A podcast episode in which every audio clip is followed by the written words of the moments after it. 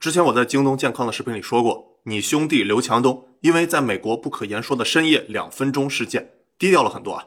其实两分钟对你兄弟东哥不算长了啊，东哥还干过十秒钟的大事。那你认为你兄弟东哥这两年还在干正事吗？干正事的打一，没干正事的打二。虽然东哥低调了啊，但其实他在闷声发大财。最近呢，东哥又发了一笔大财，京东物流上市了。那今天我就从三个方面讲讲京东物流。是刘强东的一盘大棋吗？京东物流比顺丰、四通一达还牛逼吗？我是小安妮，谈车说个记，用一手信息挣俩小硬币。先说第一点，京东物流不只是京东的物流，不知道你是不是跟我一样啊？刚开始听到京东物流要上市的消息时，吓了一跳。京东物流不就是给京东电商做配送的吗？怎么就上市了呢？这种感觉就好像你听说智区的 UP 主们要单独上市一样啊。但是当我深入调研，就发现是我大意了啊。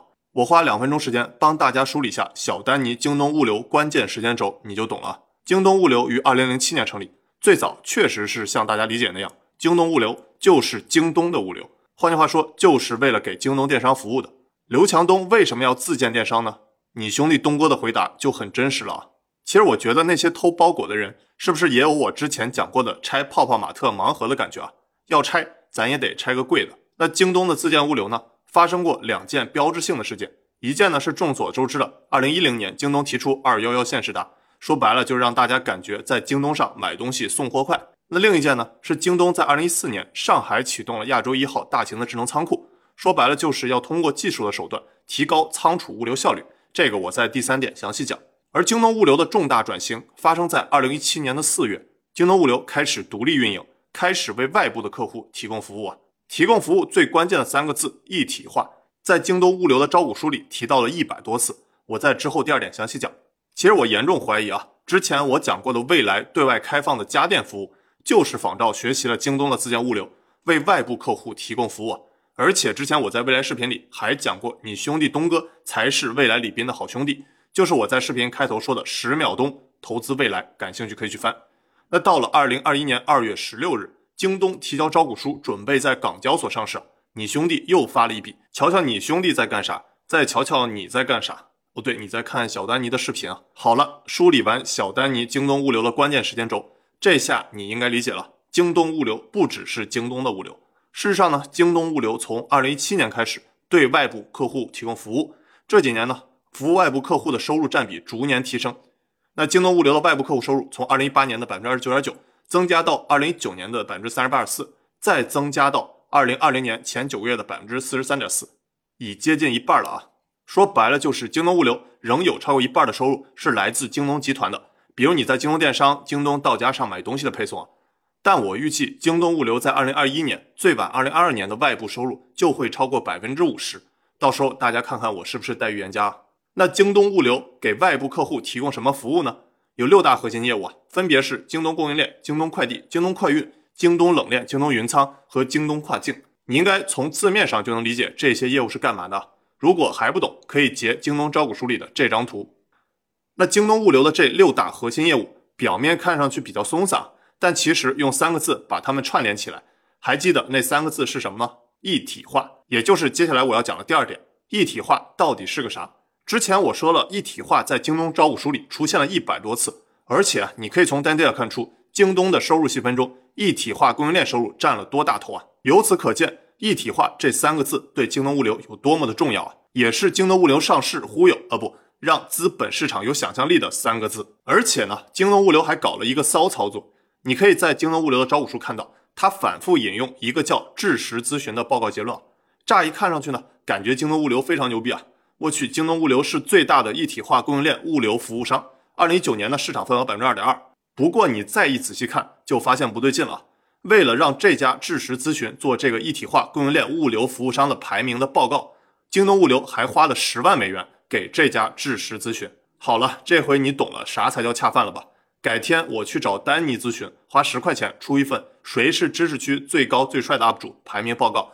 把我自己排在半佛、老蒋、李自然、阿泰斯、阿福等等前面啊，小丹尼荣登知识区最高最帅 UP 主宝座。但你相信这个排名结果吗？好吧，连我自己都不太相信。所以啊，我还是建议京东物流以后少搞这种花钱请裁判员来排名的骚操作。虽然这类骚操作呢，对于上市公司来说也不是第一次了，付费买排名这种骚操作可以说是咨询公司里的灰色产业链了啊。因为我在之前做咨询时也略知一二，所以以后你再看到各种权威的排行榜，建议你留个心眼，这回懂了吧？请弹幕保护啊！希望我别被各种的排行榜机构找茬。虽然我指出了京东物流一体化的骚操作，但其实呢，我还是认为一体化确实是有其独特价值的。那什么是一体化呢？用京东物流招股书里官方话来说，就是外包物流服务市场中的一个细分市场，及一种先进物流的服务，提供全面的物流服务。包括了快递整车及零单运输、最后一公里配送、仓储及其他的增值服务，如上门安装和售后服务啊。说白了就是一体化，相当于供应链物流的一条龙服务。你们别想歪了啊，我说的一条龙不是你们想的那种一条龙。那一体化供应链物流服务有什么好处呢？京东物流的招股书里提到了四点：一、更加一体化的实现端到端；二、更先进的技术应用和数据赋能；三、对行业理解的要求更高；四、增强客户业务运营的能力啊。那这四点说的比猪一蛋的生活还要枯燥。如果你感兴趣细看，可以截这张图。其实要我说啊，目前京东物流和现在其他快递公司相比，比如顺丰和速通易达，除了我之后第三点要讲技术，还有一个重大区别，那就是一个字仓。大家都知道啊，京东自建物流一直走的是重资产的模式。这里说的重资产，不只是说大家都能在大街上看到的，京东有很多自己的配送员，比如在二零二零年底。京东已经有超过十九万名配送人员啊，再算上仓库运营和客服，有二十四点六八万人。那这个数字真挺可怕的啊！难怪刘强东老称兄道弟呢。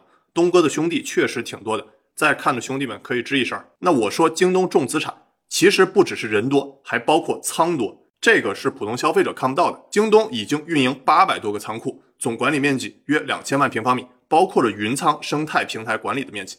京东的云仓说白了就是京东把自己的仓库管理技术输出，帮其他的客户管理的仓库平台。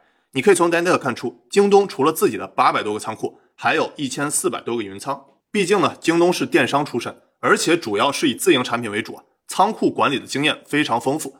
这也是京东物流和其他快递公司的差异化，也是京东为什么提一体化的原因啊。你可以理解为，京东本来在电商就涉及的产业链足够长。所以啊，把这条产业链打包做成一体化的产品，为外部客户的服务。从这张图你就能看出来，京东物流主要是以仓配模式为主，强调仓的作用；而顺丰和四通一达主要是以网络快递模式为主，更强调了配送。虽然啊，京东物流和顺丰两者业务布局非常相似，但其实本质差别是很大的。如果你们感兴趣，我可以在以后讲顺丰的视频里再详细聊。想看我分析顺丰，可以帮我点赞，点赞过十我就抓紧去干。这要求不高吧？那最后讲第三点，搞技术也要 PMF。在现在科技发展的大背景下，你可以看到各种新上市公司都会强调自己技术的一面。比如京东物流在招股书里说自己的增长战略是体验为本、技术驱动、效率制胜。那这三点呢，虽然听上去挺虚的，但其实我觉得总结的还挺好的。我用大白话翻译一下：无论你用什么技术，最终都要回归到让你的用户体验更好，让你的工作效率更高。比如，你可以在京东物流的招股书里找到一大串的技术名词，包括五 G、人工智能、大数据、云计算、物联网、无人技术及机器人、WMS、TMS、OMS 等等啊。那这些技术名词，你在其他公司财报里也经常看到。我的同仁观众知道啊，虽然我崇尚技术的力量，而且我自己也是学计算机专业的，现在在创业，所以经常收到小同学的类似私信。小丹尼，我有个绝妙的创业点子，而且我也是学计算机的，有技术能力。你能不能帮我判断下，我创业靠不靠谱呢？那这里我统一回答一下吧。只有创业点子和技术是不够的，更重要的是做到 PMF。那什么是 PMF 呢？PMF 由网景公司的联合创始人 Mark Andreessen 提出，也是创投圈里经常说的一个词，全称是 Product Market Fit，即产品市场匹配。说白了就是关键是要做出和市场需求匹配的产品。所以你下次要问我，小丹尼，你觉得我的创业点子怎么样？如果你给我的视频点赞过亿，我就会回答。所以还不如把你做出的产品发给我，顺便让我白嫖一把你的新玩意儿。说回京东物流啊，衡量京东物流的 PMF 是什么呢？比如以前京东曾提出的二幺幺限时达，确实是让用户感受到京东快递是靠谱的，这就是一个很好的 PMF 啊。但这两年呢，大家都知道拼多多起的太猛了，尤其是百亿补贴杀疯了。而拼多多的 MAU 每月活跃用户数在二零一九年四月就超过了京东，看来大家对价格的敏感度还是超过了对快递的时效性。所以京东电商作为京东物流的主要服务对象，风险是很大的。所以，如果看未来京东物流增长业务能否实现 PMF，分成三点：一 To C，二 To B，三 To GDP。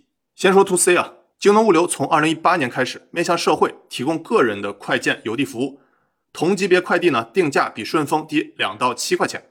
再结合京东过往的良好的快递服务体验，京东打顺丰看来是学到了拼多多打京东的精髓啊，用便宜抓住了一批个人用户。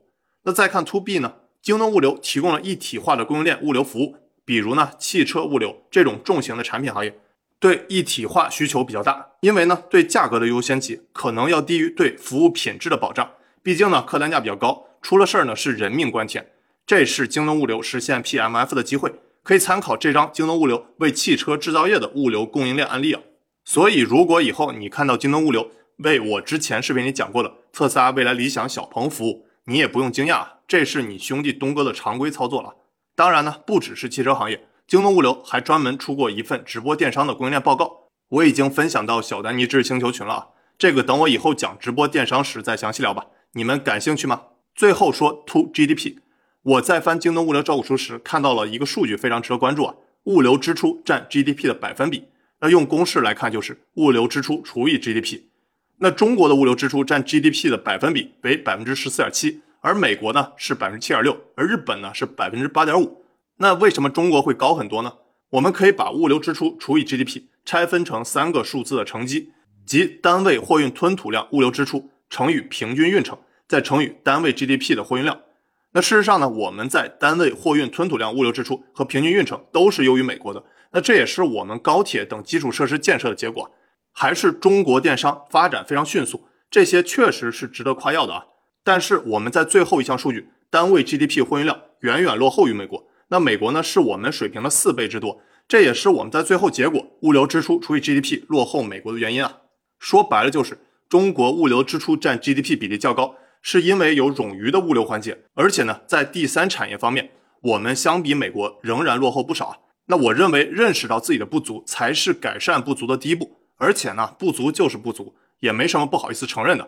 我们是爱国，但不需要总把中国牛逼打在公屏上。那真正自信的人不怕自黑，更不会总尬吹自己。就像詹姆斯不会总把湖人牛逼、湖人总冠军打在公屏上。好了，做个小结。今天我从三个方面讲京东物流，不只是京东的物流，一体化到底是个啥？搞技术也要 PMF。又到了我最想和你们说的小丹尼价值观。前两天呢，我收到我表弟的一条微信，哥，你觉得像我这种学历的？是真的，现在在家里安排了工作做到退休，还是出去闯一闯呢？我现在不想这样子天天工作，我现在觉得好颓废。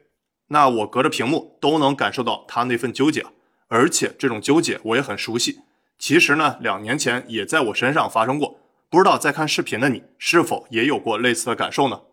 那坦白说呢，当时的我并没有什么好的解决方案，也没有那种非黑即白的明确答案，我只是在做本集视频时。回顾了当时我纠结的经历，以及我是如何解决的，有一些小体会分享给他，也分享给在看视频的你。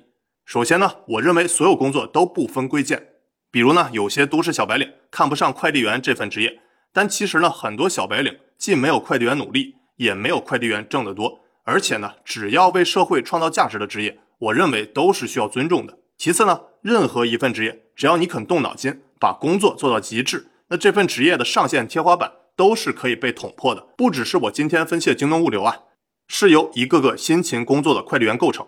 现在大家熟知的香奈儿、LV 等奢侈品大牌，也是由个人小作坊起步的。所以，只要你把已有工作做到极致，同时呢，去不断学习，提高自己的其他技能，多想想如何把你的职业天花板提高。比如，你可以思考啊，你有哪些你周围人不具备的技能，可以让你脱颖而出？如果没有呢？要不你就抓紧去学，要不你就只能在已有的圈子里徘徊纠结。之前呢，我在视频里引用过桥水公司 Ray Dalio 说的一个公式：痛苦加反思等于进步。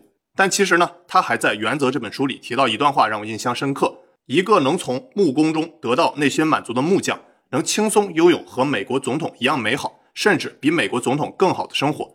人人都有长处和短处，人人都能在生活中扮演重要角色。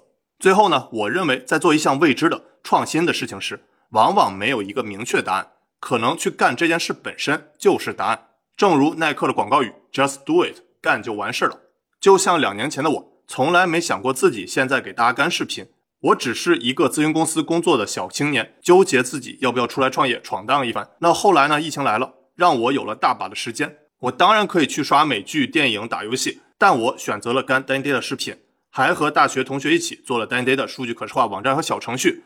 所以啊，也有了现在你们在看视频的我。虽然现在的我做的远远还不够好，那我也看到了自己和那些比我年龄小但做的远比我牛逼很多的 UP 主，比如何同学，比如影视飓风 Team。但我自己知道，我走在追逐自己梦想道路上，just do it。最后，以我喜欢影视飓风的片段作为结尾。